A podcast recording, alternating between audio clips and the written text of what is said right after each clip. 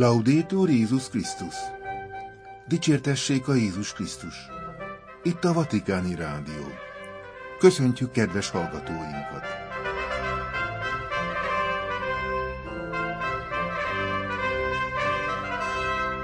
A mikrofonnál Vértesajai László.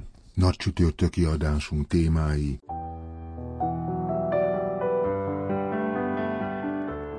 Nincs keresztény élet az Úr lelke nélkül. A Szent Atya nagy homéliája. Ferenc pápa mutuprópriója a keleti egyházak büntető jogi reformjáról.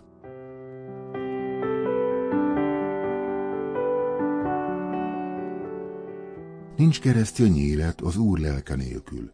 Ferenc pápa nagy csütörtöki homéliája.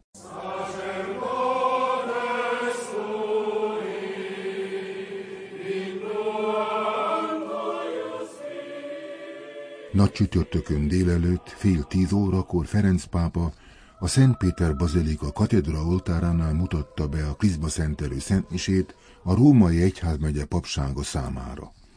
Homiliájában a szentélekről, a papok lélek által történő felkenéséről és annak következményéről, a harmóniáról fejtette ki gondolatait. Az Úr lelke rajtam, Ezekkel a szavakkal kezdődik Jézus hit hirdetése, és ezekkel a szavakkal vette kezdetét Isten igéje is, amelyet ma hallgattunk.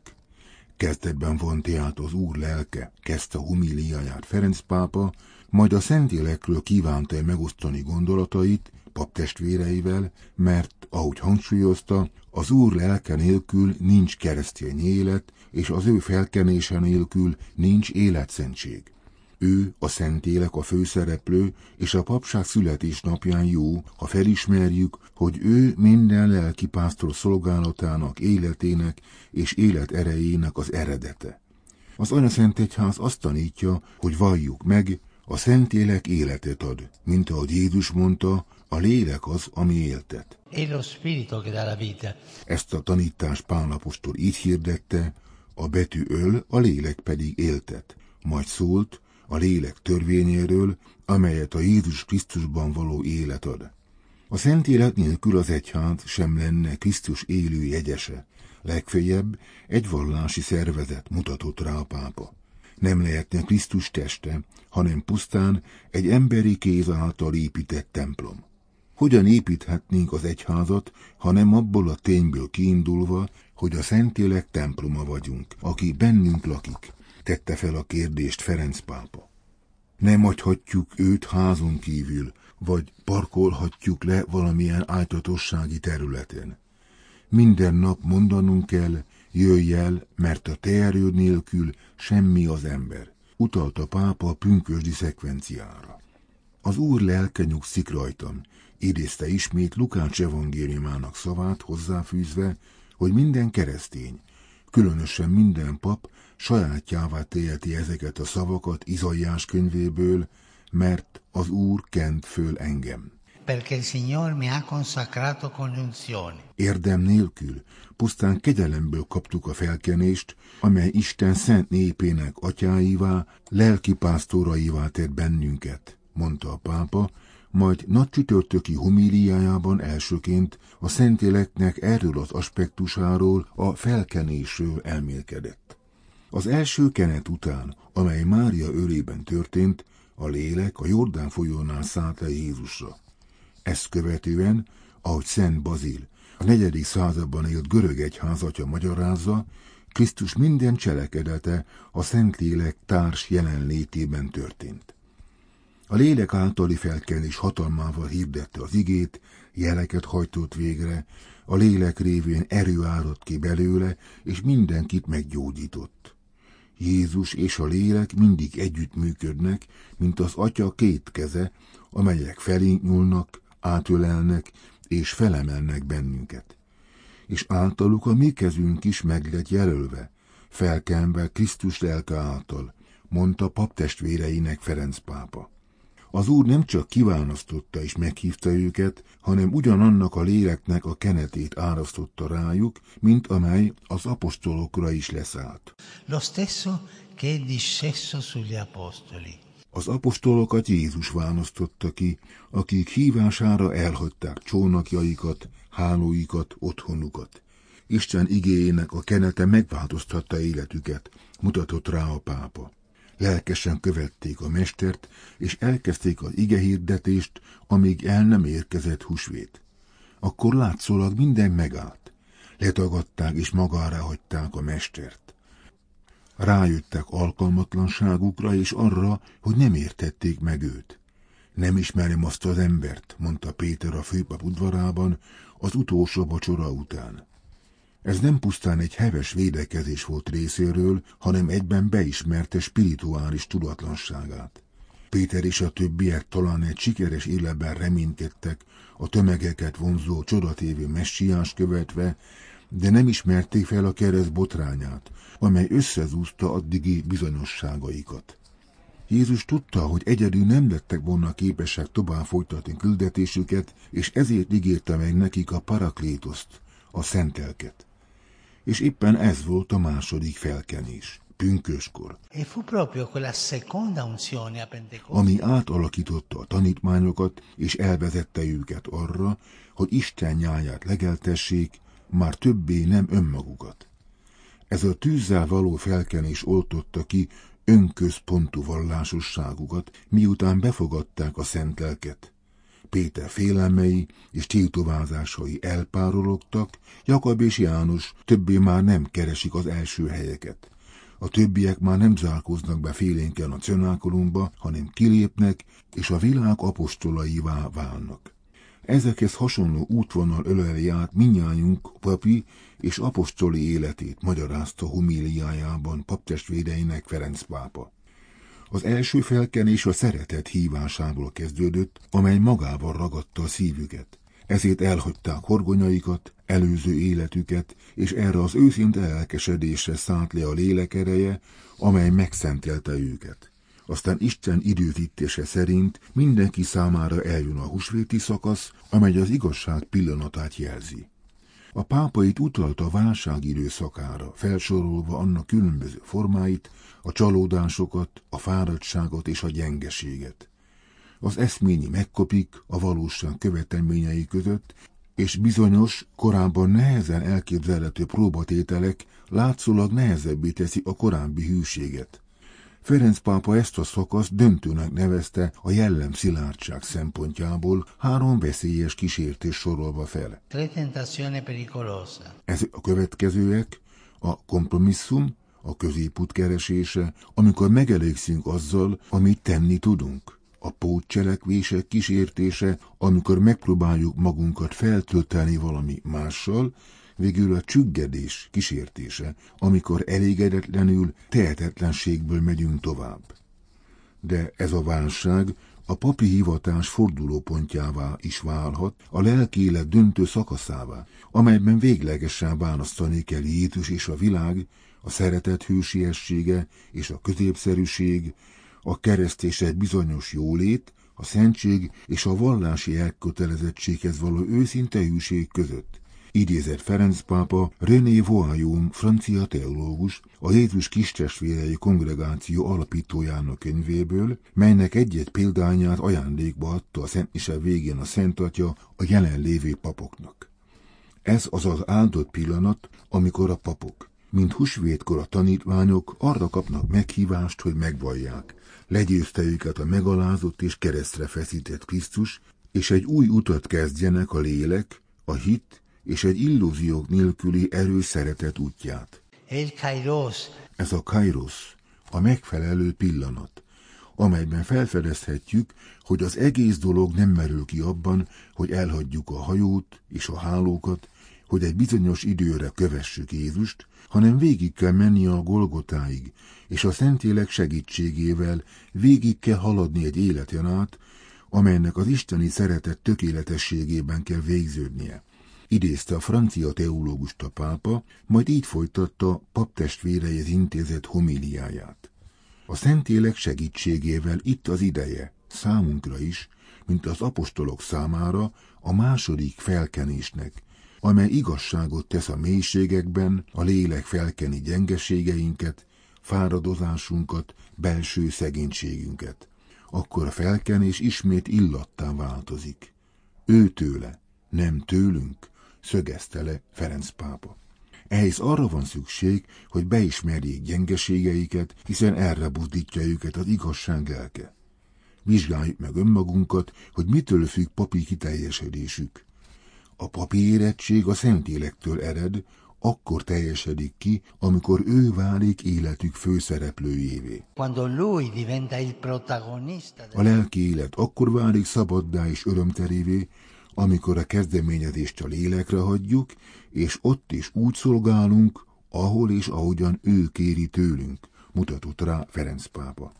Ez a papok számára elengedhetetlen és nélkülözhetetlen küzdelem, utalt Nagyszent Gergely pápa tanítására a Szent Atya, miszerint, aki Isten igéjét hirdeti, először saját életmódjának szentelje magát, hogy aztán saját életéből merítve megtanulja, mit is hogyan kell mondania.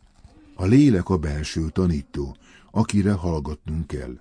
A felkenés megőrzéséhez szükséges, hogy a papok ne alkalmi gyakorlatként hívják segítségül a szentlelket, hanem minden nap, hangsúlyozta a Szent Atya.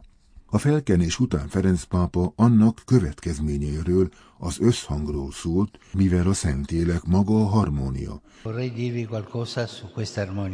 Mindenek előtt a mennyben. Szent Bazil kifejti, hogy csak a lélek hatalma által lehet megőrizni a mennyek felett és kimondhatatlan harmóniát Isten szolgálatában és a kozmosz feletti hatalma kölcsönös szimfóniájában. És aztán a földön is, az egyházban valóban a Szentélek az az isteni zenei harmónia, amely mindent összeköt, fölébreszti a karizmák sokféleségét, és egységbe rendezi őket, olyan összhangot teremt, amely nem az egyöntetű homologizáláson, hanem a szeretet kreativitásán alapul.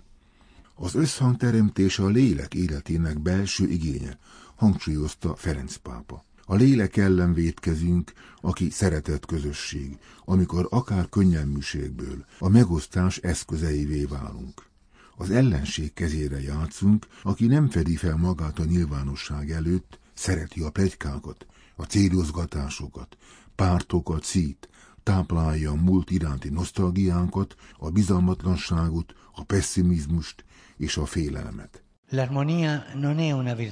A harmónia nem egy erény a többi között, hanem ennél több, fejtette ki Ferenc pápa, utalva Nagy Szent Gergely pápa szavaira. Hogy mennyit ér az egyetértés erénye, az mutatja, hogy nélküle az összes többi erény semmit sem ér. A pápa arra biztatta paptestvéreit, hogy segítsenek egymásnak megőrizni az összhangot, mindenki magával kezdve. A pápa a papi kedvességre is gondol. Ha az emberek még közöttünk, bennünk is találnak elégedetlen embereket, akik kritizálnak és újra mutogatnak, hol fognak összhangra találni? Milyen sokan közelednek az egyházhoz, vagy azért távolodnak el, mert nem érzik, hogy befogadják és szeretik őket, hanem azt érzik, hogy gyanakodva tekintenek rájuk, és ítélkeznek felettük. Isten nevében mindig fogadjunk be, és bocsássunk meg, kérte a pápa, arra emlékeztetve a papokat, hogy az idegesség és a panaszkodás, amellett, hogy semmi jót nem eredményez, árt az ige hirdetésnek, mert ellentmond Istennek, aki szeretett közösség és harmónia. Szent Pál arra buzdi, hogy meg ne szomorítsuk a szentelket, utalta pápa, utalta pápa az efezusiakhoz írt levélre. A nagy csütörtöki Krizma szentelő Szent Misén Ferenc pápa homiliája végén a következő szavakat intézte pap testvéreihez. Testvéreim, ezekkel a gondolatokkal búcsúzom tőletek, amelyeket a szívemben hordozok, és egy egyszerű és fontos szóval fejezem be. Köszönöm. Köszönöm a tanúság tételeteket és a szolgálatotokat. Köszönöm a rejtett jót, amit tesztek, és a megbocsátást, a vigasztalást, amit Isten nevében adtok. Köszönöm a szolgálatot, amely gyakran sok erőfeszítés és kevés elismerés közepete zajlik. Isten lelke, aki nem hagyja cserben azokat, akik bíznak benne, töltsön el benneteket békével, és vigye véghez, amit elkezdett bennetek, hogy az ő felkenésének profétái és a harmónia apostolai lehessetek. Ferenc pápa motoprópriója a kereti egyházak büntető jogi reformjáról. A nagyszerdán megjelent pápai motu proprio célja, hogy a latin kódexben már 2021-ben bevezetett változtatásokat a keleti törvénykönyvben is megtegye, megőrizve a keleti egyházjog sajátosságait. A Ferenc pápa által március 20-án Szent József ünnepe másnapján aláírt és április 5-én nagyszerdán közzétett motu proprio a Vocare Peccatoris, bűnösöket meghívni kezdette, rögtön jelzi, hogy az üdvözítő irgalmas személyvel tekint a bűnösökre. Ferenc pápa motu proprio formájú apostoli levele megreformálja a keleti egyházak büntetőjogát, és ezáltal harmonizálja a keleti egyházfegyelmet a már megújított latin kánonjoggal, tiszteletben tartva a keleti jog sajátosságait. Az új törvény 2023. június 29-én lép hatályba. A mostani szabályozás erőzményeként Ferenc pápa már 2021-ben a Passite Gregem Dei, legeltesítek Isten nyáját kezdetű apostoli konstitúcióval módosította a kánonjogi kódex hatodik könyvét az egyház bünteti jogi rendelkezéseiről, amely valójában a 16. Benedek pápa által elindított revíziós munka folytatása volt. Ahhoz, hogy megfelelően válaszoljunk az egyház szükségleteire szerte a világon, magyarázza Ferenc pápa motupróprióban, nyilvánvalóvá vált, hogy felül kell vizsgálni a Szent második János Pál által 1983. január 25-én közzétett kánonjogi kódex büntető jogi szabályozásait. Ennek jegyében módosították a törvényt, hogy lehetővé tegyék a lelkipásztorok számára annak rugalmasabb, üdvözítő és javító jellegű eszközként való használatát, annak érdekében, hogy azonnali és lelkipásztori szeretettel végzett alkalmazásával elkerüljék a súlyosabb bajokat és enyhítsék az emberi gyengeség okozta sebeket. A revideált latin kódex hatodik könyve 2021. december 8-án lépett hatályba.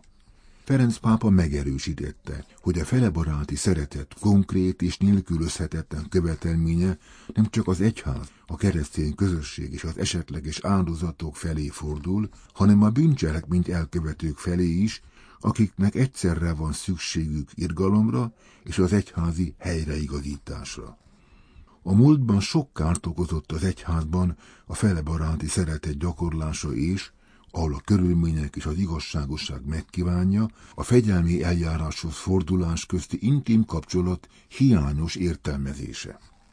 Ferenc pápa motu própriója megállapítja, hogy az egyházban a büntetés célja az igazság szolgáltatás helyreállítása, a bűnös kiigazítása, valamint a védség és a kár jóvátétele. A lelkipásztorok tehát gondoskodásukról tanúskodnak, amikor megpróbálják megjavítani a bűnt elkövető keresztények magatartását. Juan Ignacio Arrieta prelátus, a törvényszövegek dikasztériumának titkára szerint az új normák sokkal világosabban határozzák meg, mikor kell az egyházi hatóságnak közbeavatkoznia bűncselekmények esetén. Pontosabbak a lehetséges szankciók is, amelyeket mind világosabban kell kiszabni. Ezentúl pedig a keleti egyházfedelmet sok szempontból harmonizáltak a latin szabályozással, mint például a kiskorúak bántalmazása és a szentségek védelme terén.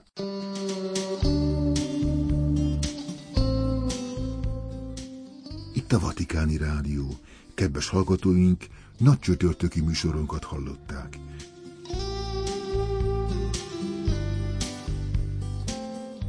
Figyelmüket köszönve búcsúzik Önöktől mai műsor szerkesztője, Vértes Hajjai László. Dicsértessék a Jézus Krisztus! Laudétur Jézus Krisztus!